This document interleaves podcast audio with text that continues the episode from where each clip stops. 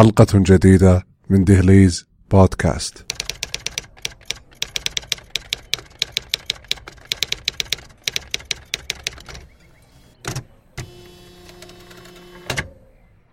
السلام عليكم.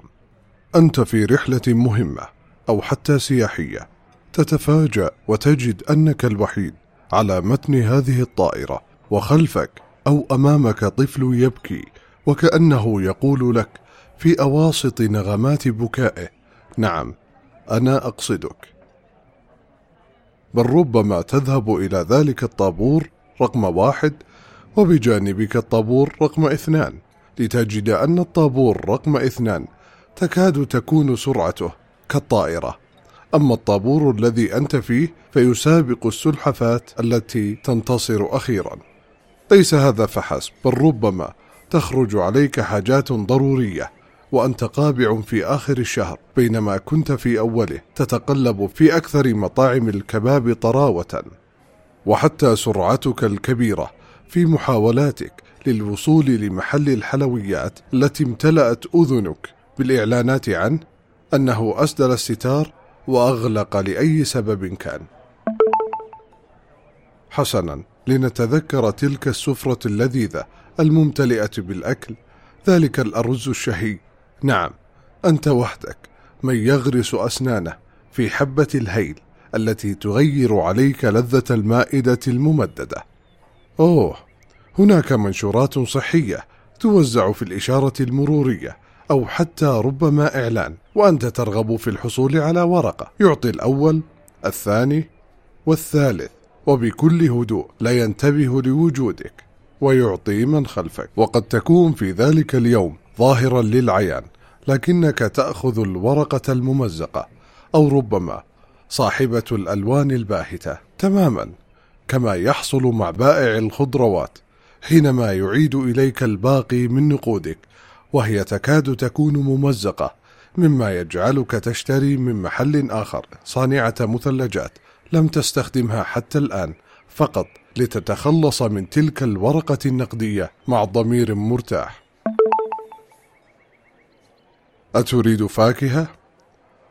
حظك اللطيف يجعل من برتقالتك حامضة ورمانتك باهتة وفي دراستك ألم تجد حقا أن تلك الصفحة التي قفزتها عمدا لصعوبة بها جاءت في الاختبار والآهات الحزينة تتكاثر في رأسك ولا ننسى أن كوب القهوة في ذلك اليوم الجميل والذي لم تتمالك نفسك بتذوقه فورا لتنصدم بأن البائع لم يغلق الغطاء جيدا ليصبح ثوبك مرقطا معطرا بالقهوة.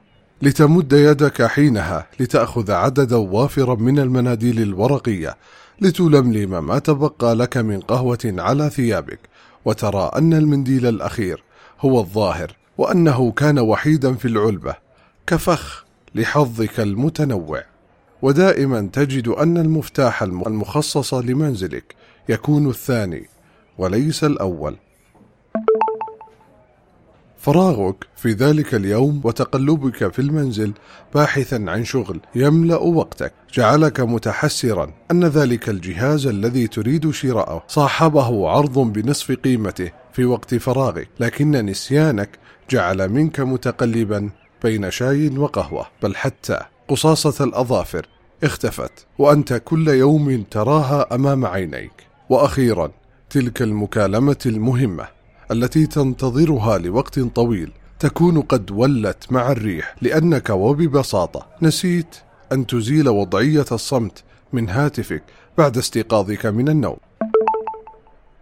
هذه الأمثلة التي ذكرناها قد يكون بعضنا قد عاش جزءا منها أو ربما كلها. بل وكان يندب حظه حينها وينعته بالسلبية. المشكلة ليست بالسلبية التي نعيش بل تركيزنا عليها رغم أن كثير من الأيام التي كنا نعيشها تكون كالماء بل وربما كالعسل. فلن تسعدك الوردة إن كنت تبحث عن أشواكها. انتهت حلقتنا من دهليز بودكاست. تابعونا في حسابات البرنامج في تويتر وساوند كلاود. وقدموا لنا اقتراحاتكم واستفساراتكم ويمكنكم الاستماع لكافة حلقات البرنامج على منصة البودكاست في أجهزة أبل. أتمنى لكم يوما جميلا وحظا لطيفا.